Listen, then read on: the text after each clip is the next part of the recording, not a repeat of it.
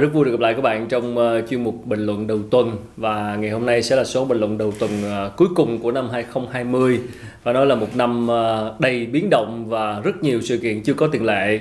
Chính vì vậy mà ngày hôm nay thì chúng tôi xin dành thời lượng để chúng ta cùng bình luận và điểm lại một số cái sự kiện nổi bật của năm 2020 và những cái vấn đề mà gây lên rất nhiều cảm xúc cho cộng đồng các nhà đầu tư và tham gia chương trình là vẫn là gương mặt quen thuộc co-host của tôi là anh Harry Tuấn Anh nhà đầu tư chuyên nghiệp. Vậy thì uh, cuối cùng cũng đã hết năm 2020 đúng không dạ, Tuấn Anh? dạ. một năm đầy biến động và xin được bắt đầu chương trình bằng uh, chuyên mục bình luận thị trường.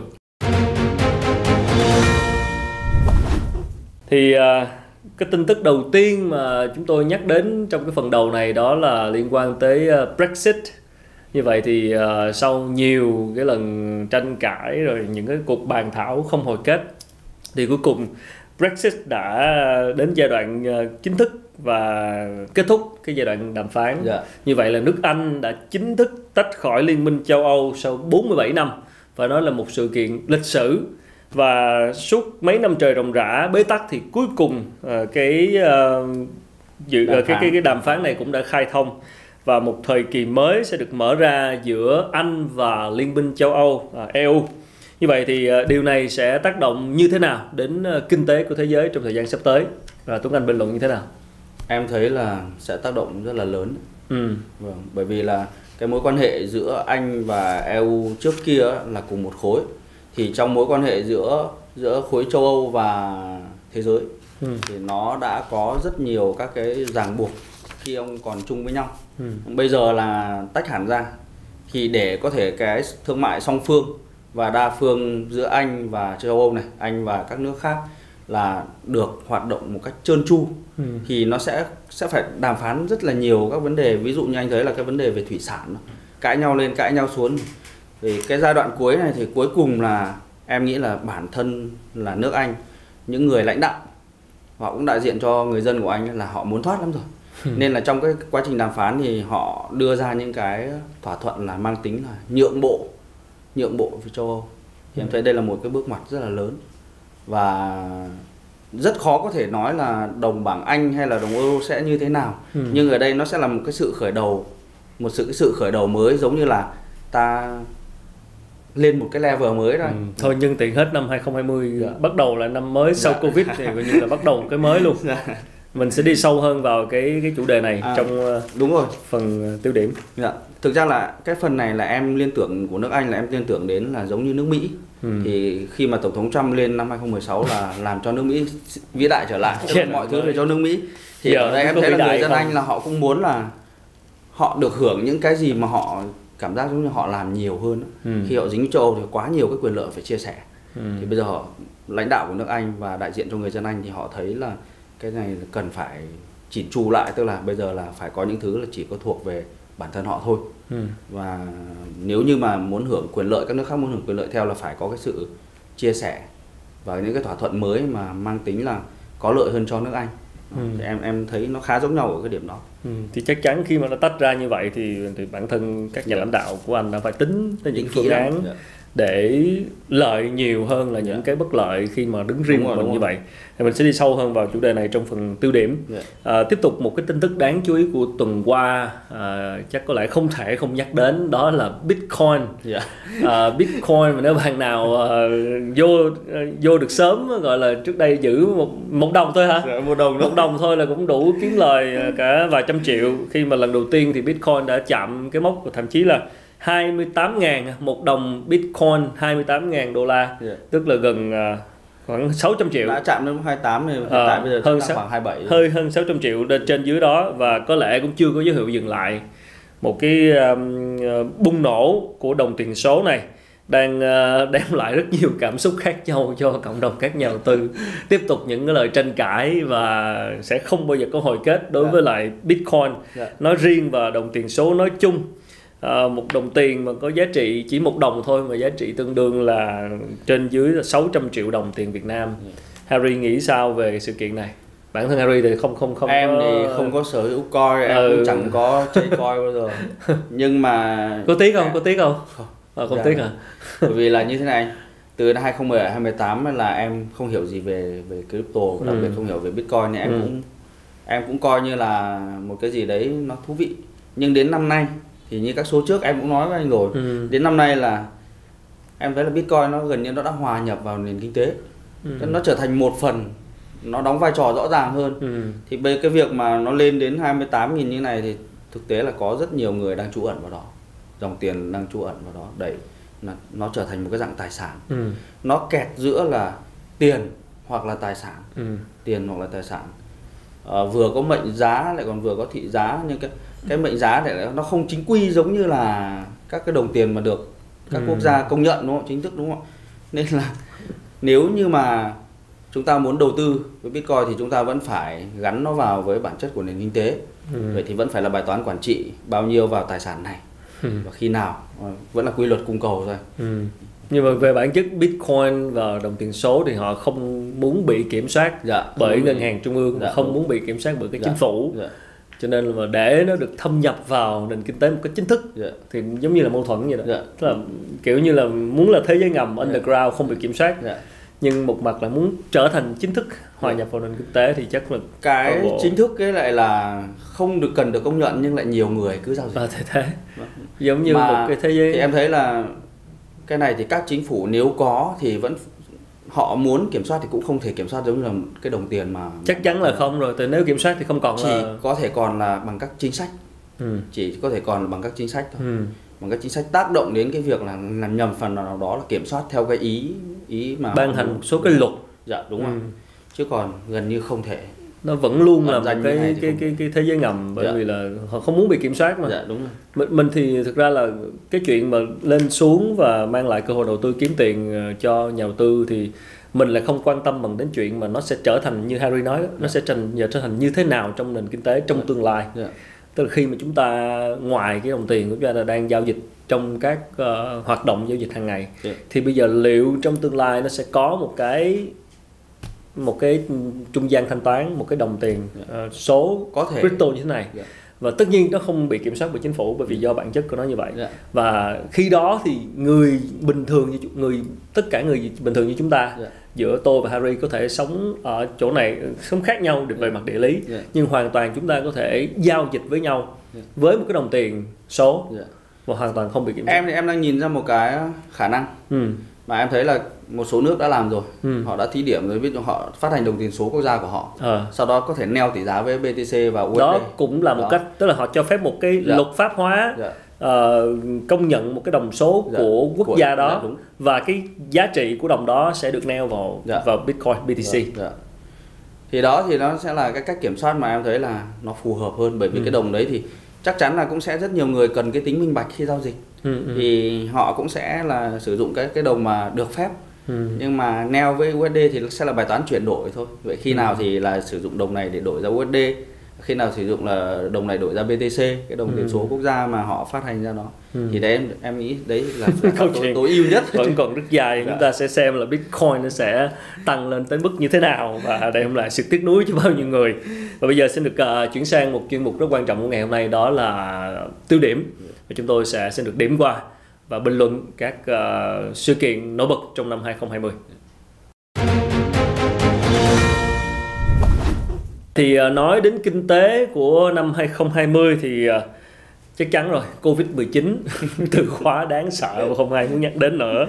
Một tác nhân chính gây nên biến động kinh tế toàn cầu, đứt gãy những cái chuỗi cung ứng, làm thay đổi toàn bộ cái cách người ta vận hành dạ. xã hội và dạ. vận hành doanh nghiệp và cả người tiêu dùng nữa. À, một cái năm 2020 uh, không lường trước được. Và cũng thú vị là nó thay đổi cách thức và nó nó thúc đẩy một số thứ nhanh hơn. Yeah. Dạ. và khiến chúng ta phải phải nhìn lại cái cách mà chúng ta vận hành bản thân cũng như vận hành à, doanh nghiệp và nền kinh tế. Một cái điều chưa có tiền lệ nên là khó để mà phân tích và dự đoán trước được những cái gì sẽ sẽ xảy ra trong tương lai. yếu tố bất ngờ. Ừ. Thì uh, điểm lại một tí với nhà đầu tư chuyên nghiệp như Harry một người theo dõi thị trường uh, sát sao thì 2019 à, 2020 thì Covid-19 đã cụ thể đã ảnh hưởng tới Harry như thế nào? Về mặt uh, gọi là danh mục đầu tư. Uh, với em năm nay á thì mặc dù có Covid nhưng với em năm nay thực sự lại là một năm thành công. À, hay thế. Dạ. ai được nói như chung cậu là, đâu. Nói chung là là, là em đánh giá về bản thân em là thực sự một năm thành công. Ừ. cả về nghề cả về công việc cả ừ. về các cái nói chung là tất tần tật các mọi thứ với em thì là một năm thành công. Vì tiến, sao? tiến cái cái chữ thành công Harry là dựa trên cái gì? Tức là, là thứ nhất đó thành là công, đối với Harry thành công thì là nó nó tương xứng với cái gì? À, dựa trên cái, cái đầu tiên là cái thu nhập. Thu nhập. Dạ. Rồi không giảm đúng không? Hay là dạ. như nào? Thu của em năm nay lại là so với em thu nhập từ trading tăng, vâng từ trading từ không giảm từ trading từ uh, nói chung là từ cái nghề này, ừ. từ trading là phần chính ừ. thì nó lại tăng lên ừ. cái thứ hai nữa là cơ hội nghề nghiệp ừ. bởi vì là những cái kiến thức mà em tích lũy từ trước đến nay ừ. đúng cái năm nay thì lại phát huy tác dụng ừ. là gần như là nó giúp em mặc dù là suy thoái nhiều nhưng ừ. với bản thân em thì trong suy thoái thì em lại nhìn ra cái cách mà để cho mình không bị giảm cái cái cái thu nhập là, cách gì nói dạ, chia sẻ bật mí xíu nữa thực ra như là với trading trên thị ờ. trường à. phái sinh quốc tế thì chúng ta còn có cái chiều bán khống nó không okay. phải là thụ, tài, tài sản ừ. thì em nhìn được những cái dấu hiệu đó và gần như là là cái thu nhập nó gia tăng ừ. Ừ. bởi vì là đi theo chiều bán khống thôi đi theo chiều bán khống. bán khống nhưng nói chung là uh, khi mà covid xảy ra đó năm từ đầu năm á, là covid ừ. xảy ra thì trước đó thì em có nhìn trên biểu đồ em thấy có cái, những cái dấu hiệu cho cái việc là nó sẽ ừ. có khả năng là sẽ có một sụt giảm mạnh ừ. ở nhiều các cái loại sản phẩm các loại tài sản trong đó đặc biệt là cái đồng bảng Anh ừ. có lẽ là em chả hiểu sao có duyên với cái, cái đồng bảng Anh này ừ. em nhìn ra thì ngay từ khi nó đang chuẩn bị rơi trước đó khoảng một hai ba bốn ngày rồi đó là em nhìn ra ủa có cái gì đấy lạ lạ ừ. thì em bắt đầu là em dò lại bằng cái kiến thức của mình thì em bắt đầu dò lại thì em thấy là đúng cái đợt đợt mà nó sập mạnh nhất ấy, là đợt đấy là những cái tài khoản mà em giao dịch lại là lên nhiều nhất ừ. đó thì từ đó em mới nhìn ra à khi mà covid nó lan rộng ra nó lan rộng ra thì nó ảnh hưởng tất cả các loại tài sản ừ. thì em bắt đầu nhìn thấy là cái sự liên kết giữa các các các nền kinh tế và các ừ. loại tài sản đấy nó nó cái sự gắn bó nó mật thiết hơn ừ. Ồ, em bảo ô hay kỳ ta sao lại nhìn ra cái đó thì bắt đầu là à vậy thì thời điểm nào mình vào tài sản nào ừ. thời điểm nào mình đầu tư sản phẩm nào ừ. uh, xác suất của nó cao hơn vì sao ừ. thì là thì là mình nên lựa chọn chỉ tập trung vào nó thôi và tránh được cái sự lan man trong cái việc đầu tư ừ. vậy là gần như một năm vừa rồi em bỏ qua này, em bỏ qua tất cả các loại sản phẩm các đồng tiền thì em bỏ qua đồng úc ừ. bỏ qua đồng uh, phong thụy sĩ ừ. bỏ qua new zealand ừ. bỏ qua canada gần canada canada em không nhìn luôn ừ. em chỉ tập trung vào bảng anh là nhiều ừ. yên nhật là hai euro là ba usd là bốn ừ. đó thì bốn cái đồng tiền và thêm một sản phẩm nữa là vàng và giai đoạn về gần cuối thì là em thêm cái chỉ số chứng khoán mỹ ừ. lúc mà chứng khoán phục hồi lại theo hình chữ V đó là ừ. em à em bắt đầu nhìn ra thì ô oh, bắt đầu nó rất nhiều cảm xúc anh ạ năm nay mặc dù thấy là Chà. covid là âm ý lên như thế ừ. nhưng mà cái quãng thời gian covid thì mọi người không hình dung thôi. Cả sài gòn chúng ta là gần như là cách ly. Ừ. thì riêng em vẫn hàng ngày em vẫn cứ lên văn phòng vẫn cứ lên văn phòng. Mà gần như có một mình em ở cái khu văn phòng đấy. Một mình một cái máy tính trading thôi đúng không? Đâu cần ờ, đó chính là lý do tại sao mà sau covid này rất nhiều tài khoản mới được mở và dạ, đúng. nhiều nhà đầu tư f 0 tham gia vào thị trường bởi vì chúng ta hoàn toàn có thể ngồi ở nhà và kiếm tiền. Mà cái covid này nó đâu phải ảnh hưởng chỉ mình là cái kinh tế cái trước mắt nhìn thấy đâu anh. Ừ. thậm chí là cả chính trị và quân sự đều phải điều chỉnh theo nó hết ừ. tất cả mọi thứ và từ đó em mới nhìn ra là những cái tác nhân tác động đến cung cầu trong đó chắc chắn yếu tố chính trị là phải phải xem rồi những ừ. yếu tố cơ bản ừ. và những cái động thái về quân sự cũng phải xem rồi tất cả mọi thứ thì em thấy gần như là cảm nhận được rõ cái câu đó là thị trường tài chính nó cũng giống như cuộc sống hay như bọn em hay nói dân trading hay nói là trading cũng như cuộc sống ừ. đủ mọi cung bậc cảm xúc là hỉ nộ ai ố trong đó có hết ừ. mặc dù khủng hoảng nhưng vẫn có cái cách để để đắm nắm được cơ hội thực ra là đấy lại là bài toán em thấy như là bài toán của dòng tiền lớn ừ. những cá nhân những định chế tài chính lớn hay những tài phiệt khủng hoảng mới là họ chốt lời ừ.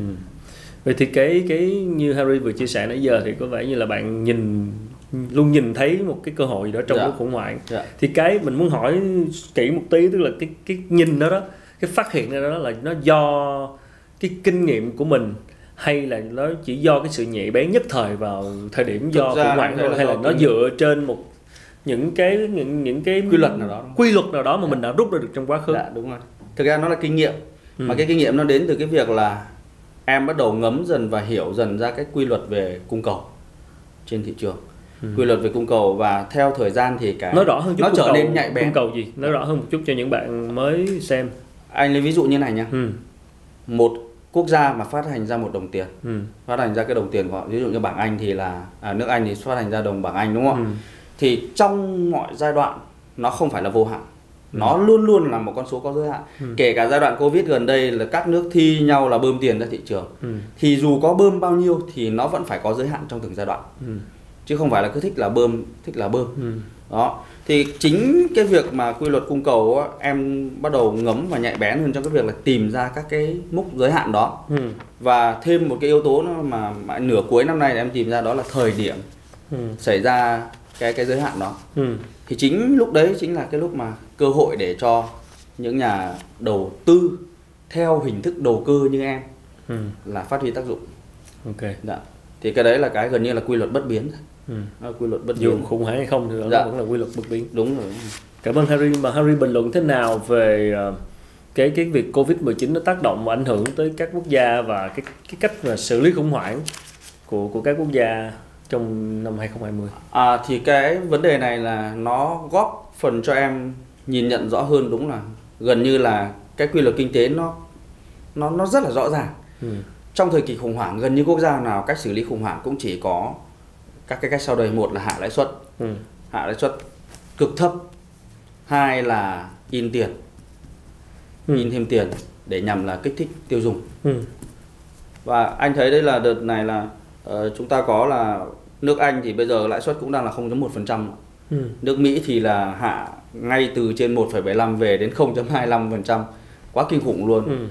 Úc thì bây giờ cũng đang 0.1% New Zealand 0.25 Ừ. và gần như Nhật thì không phải nói nữa giờ Nhật thì là đã giữ lãi suất thấp bao nhiêu năm nay rồi ừ. gần như là cái cái cái quốc gia nào cũng xử lý bằng cách đó và chính cái việc xử lý bằng cách đó thì nó chính là một phần tác nhân tác động lên cái nguồn cung trên thị trường ừ. nguồn cung và cái nhu cầu thực sự của của thị trường như thế nào thì việc của chúng ta là nhìn trên biểu đồ hoặc là dựa các thông số về chỉ báo kinh tế ấy, chúng ta nhìn ra là khi nào thời điểm nào thì cái tranh lệch về cái nguồn cung và cái nhu cầu đấy xảy ra ừ.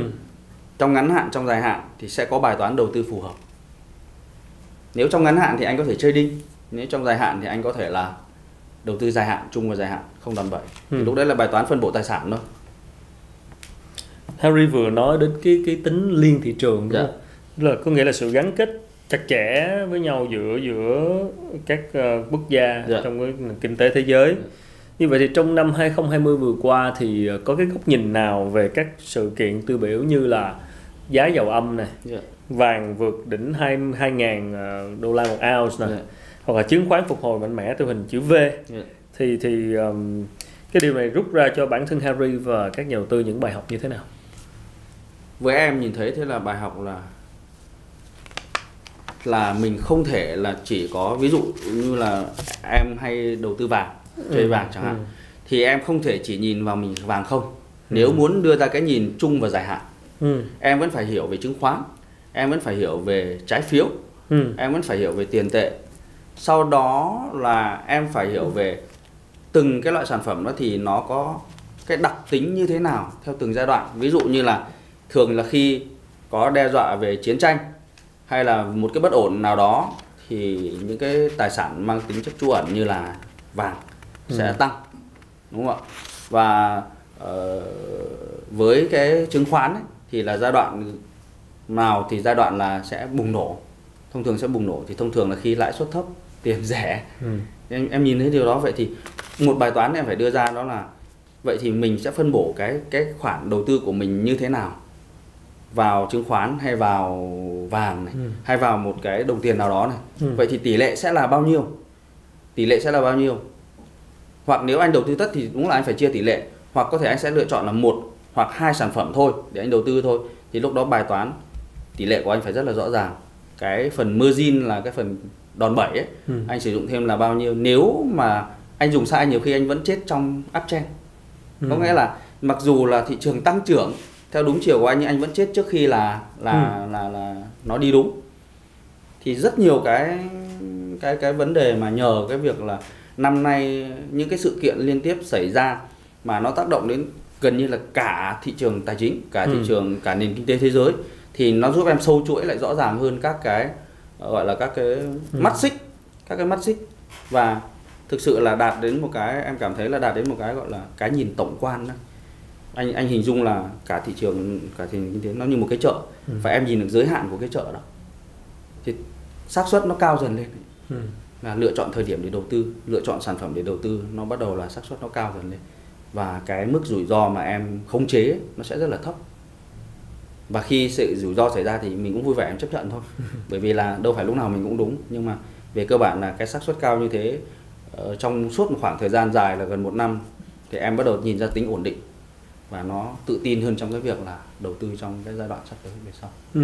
Với đâu là những cái điều mà coi như là bắt buộc tối thiểu mà nhà đầu tư cần phải uh, phải chuẩn bị để có thể uh, như Thari nói là quản trị tài sản yeah. Dạ. uh, đảm bảo cho cái khối tài sản của mình yeah. Dạ. nó nó nó có sự cân bằng và uh, hết năm 2020 với những cái bài học vừa qua và yeah. Dạ. bây giờ hướng đến 2021 sau khi mà đã Covid nó cũng trên thế giới vẫn còn rất căng thẳng yeah. nhưng chúng ta đã thấy có vaccine yeah. Và rất rất nhiều các vaccine chính thức được công bố và vẫn đang tiếp tục được áp dụng và mm. đang được tiêm tiêm vaccine với số lượng ngày càng gia tăng lên. Yeah cái chuyện mà đại chúng tiếp cận được vaccine thì chắc cũng còn lâu nhưng mà đại khái là cũng bắt đầu có những cái đợt có niềm tin tiêm chích rồi. Yeah. À, cho nên là trong vòng 3 tháng hay 6 tháng thì mọi thứ nó sẽ theo như dự đoán nó sẽ tốt dần lên với sự xuất hiện của vaccine. À, thì thì với một nhà đầu tư ở thời điểm cuối 2020 và cầm nắm trong tay một khối tài sản nhất định và đang muốn lên một cái kế hoạch để quản trị nó cho 2021 để phân bổ này kia thì mình nên chuẩn bị điều gì? Em thì em vẫn thấy là ngay từ cái số đầu tiên khi mà em lên ừ. với anh về cái phân tích kỹ thuật ấy ừ.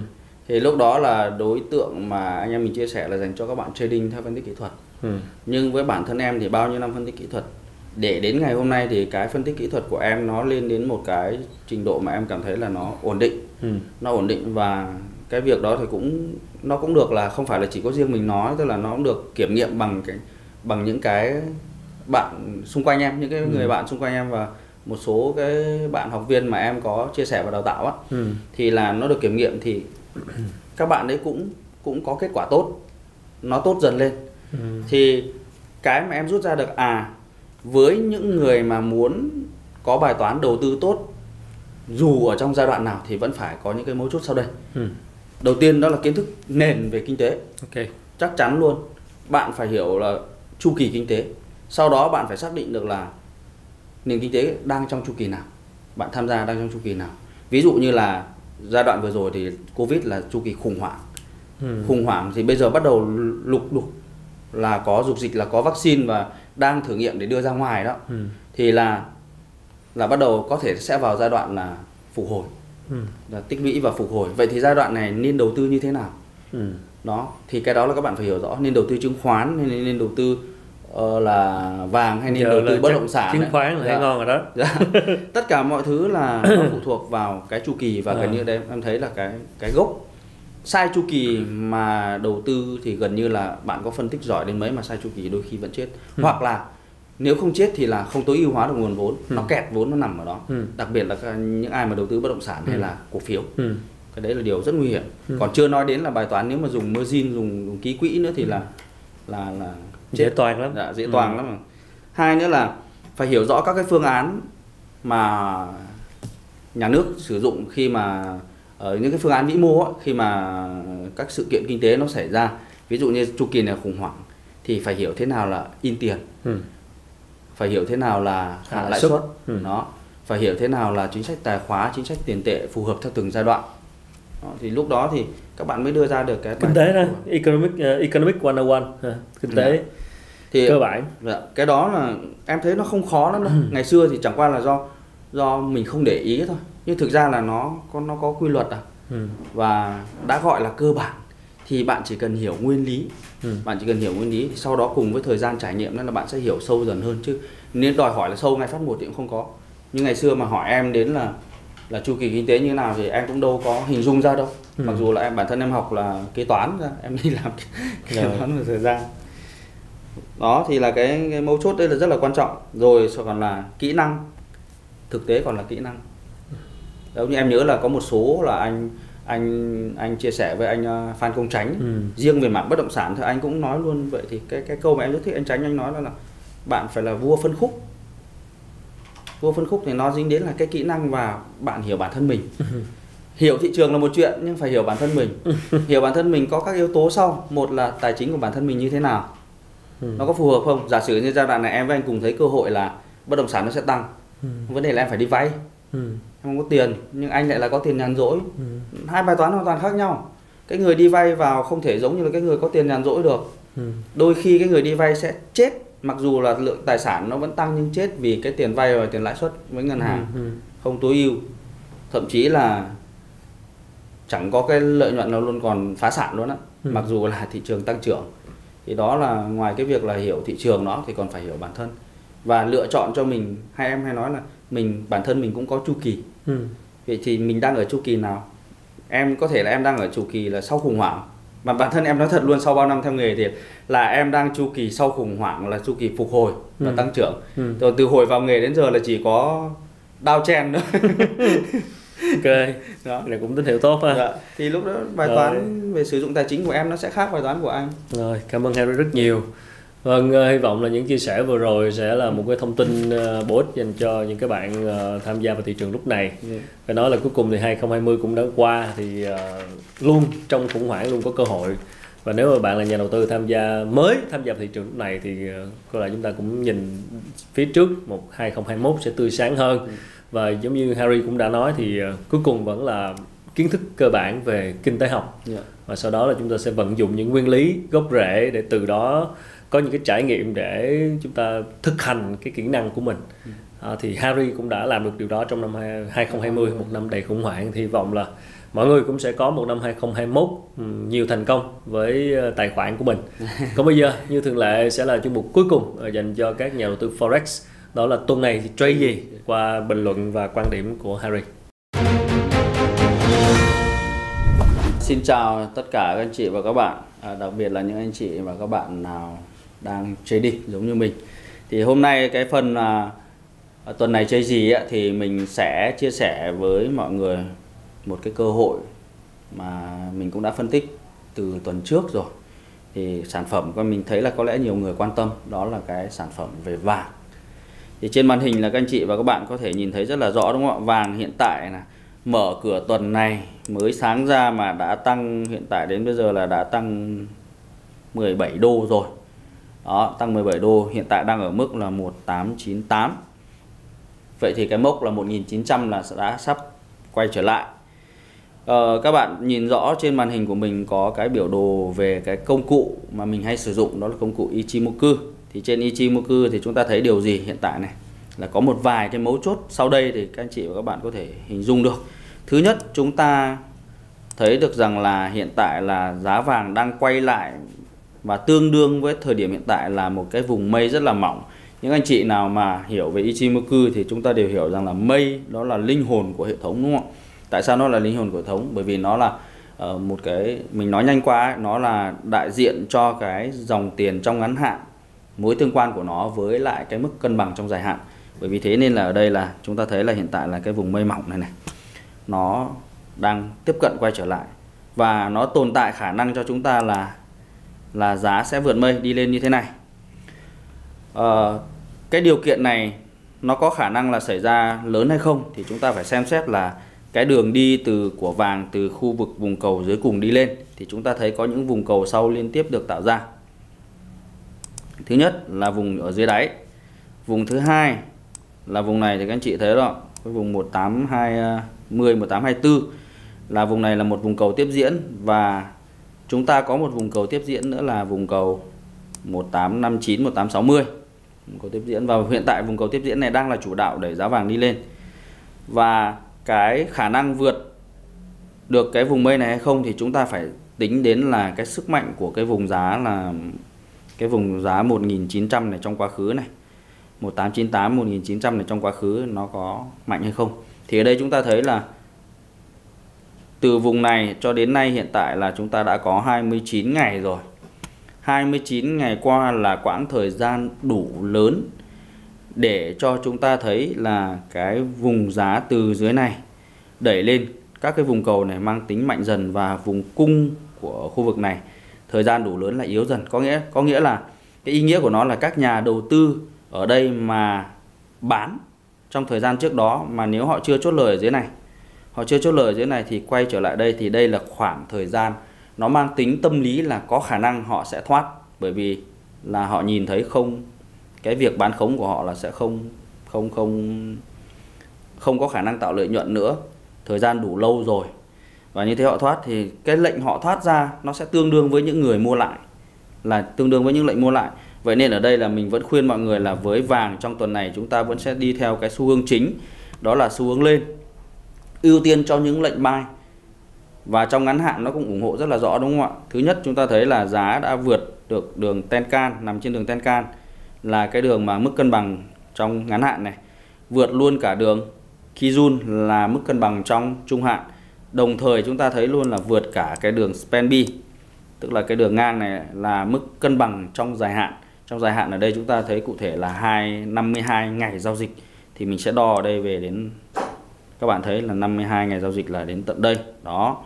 Thì quãng thời gian 52 ngày này đủ lớn để cho chúng ta thấy là nếu giá được vùng cân bằng thì đây chính là một vùng cầu mới. Giá vượt vùng cân bằng thì đây chính là một vùng cầu mới và và vùng cầu này á, bây giờ mình sẽ lấy ra cho mọi người xem là mình đánh dấu cho mọi người rõ hơn một chút. Đây cái vùng cầu này nó sẽ mang tính chất là chủ đạo trong giai đoạn này và các bạn có thể là nếu những ai mà trading trong ngắn hạn thì các bạn có thể là vào các khung thời gian nhỏ hơn để tìm những cái vùng cầu mới được tạo ra để để để có thể là đặt những cái lệnh buy và tìm những cái mức cắt lỗ hợp lý. Còn mình khuyên, với mình thì mình khuyên thì bây giờ là nếu mà vào luôn bây giờ thì không. Những ai mua dưới được thì ok, chứ đừng mua đuổi. Có nghĩa là chúng ta sẽ đợi khoảng 1 đến 2 ngày nữa, xem hôm nay đóng cửa thế nào. Và đẹp thì có thể là trong khoảng 2 đến 3 ngày nữa thì cái xu hướng tăng vẫn sẽ tiếp tục. Và các anh chị và các bạn có thể giao dịch theo cái hướng là lựa chọn những cái vùng buy thôi. Còn buy cụ thể ở đâu thì các anh chị và các bạn tự dựa vào cái hệ thống giao dịch của mình để để đưa ra quyết định. Và mục tiêu vàng có thể sẽ đến đâu? Thì mình đang thấy hiện tại là mục tiêu vàng có thể sẽ, chúng ta sẽ tính một cái mức cân bằng của cả cái giai đoạn này. Tức là tổng khối lượng thị trường giao dịch từ trên đỉnh này về đến đáy này thì chúng ta sẽ nhìn xem cái mức cân bằng nó ở đâu thì các bạn có thể dùng là cái Fibo để các bạn tìm cái mức 50% đó. Thì hiện tại đang là, đây, đang là khu vực là 1918 1919 1920 như vậy là từ đây lên đến đó cũng khoảng là bao nhiêu ạ? 10 đô vàng nữa. À 20 đô vàng nữa. Thì là cơ hội cho các bạn trading khá là nhiều. Và mình khuyên mọi người là nên đợi chờ trong các khung thời gian nhỏ để thấy những vùng cầu mới được tạo ra thì chúng ta buy theo nó. Và bỏ qua cái lệnh gì ạ? Bỏ qua những cái cái xu hướng là những cái lệnh bán. Bởi vì những lệnh bán sẽ mang xác suất không có cao.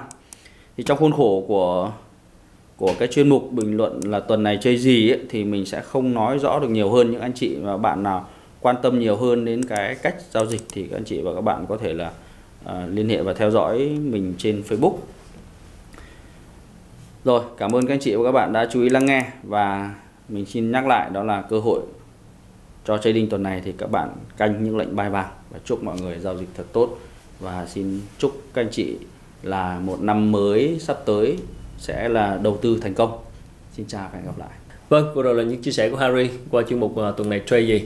Và chúc Harry một tuần mới uh, tiếp tục dạ. có tín hiệu tốt trong tài khoản và khởi đầu năm 2021 thật nhiều may mắn ha. Dạ vâng, cảm ơn. À, xin cảm ơn Harry và chúng ta sẽ còn gặp lại nhau dạ trong vâng. số lần sau. Dạ xin vâng. chào và à, hẹn gặp lại quý vị và các bạn trong chương trình uh, tuần sau.